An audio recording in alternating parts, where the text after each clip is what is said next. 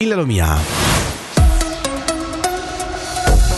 Buongiorno dalla redazione in apertura. Il tentato omicidio avvenuto nella notte tra sabato e domenica a Muralto a seguito di una lite in un locale notturno. Come comunicano le autorità, un 36enne italiano domiciliato nel Locarnese è stato arrestato per aver ferito con un'arma da taglio un trentenne del Bellinsonese, facendolo finire in ospedale con ferite giudicate gravi. Le ipotesi di reato nei confronti del 36enne sono di tentato omicidio.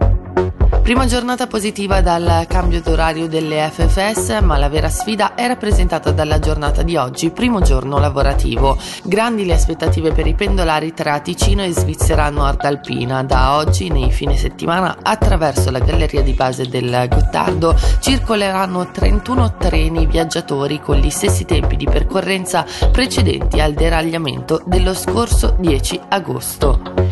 E ci spostiamo all'estero, il presidente statunitense Joe Biden ha invitato domani alla Casa Bianca il suo omologo ucraino Zelensky, attualmente in Argentina per l'investitura del nuovo capo dello Stato Javier Milei, un'occasione che gli ha permesso di intrattenersi con diversi leader latinoamericani. Biden intende discutere dei bisogni attuali di Kiev e rassicurare sul proseguimento del sostegno militare americano, oltre che discutere dello sblocco di un nuovo pacchetto di aiuti da 110 miliardi di dollari.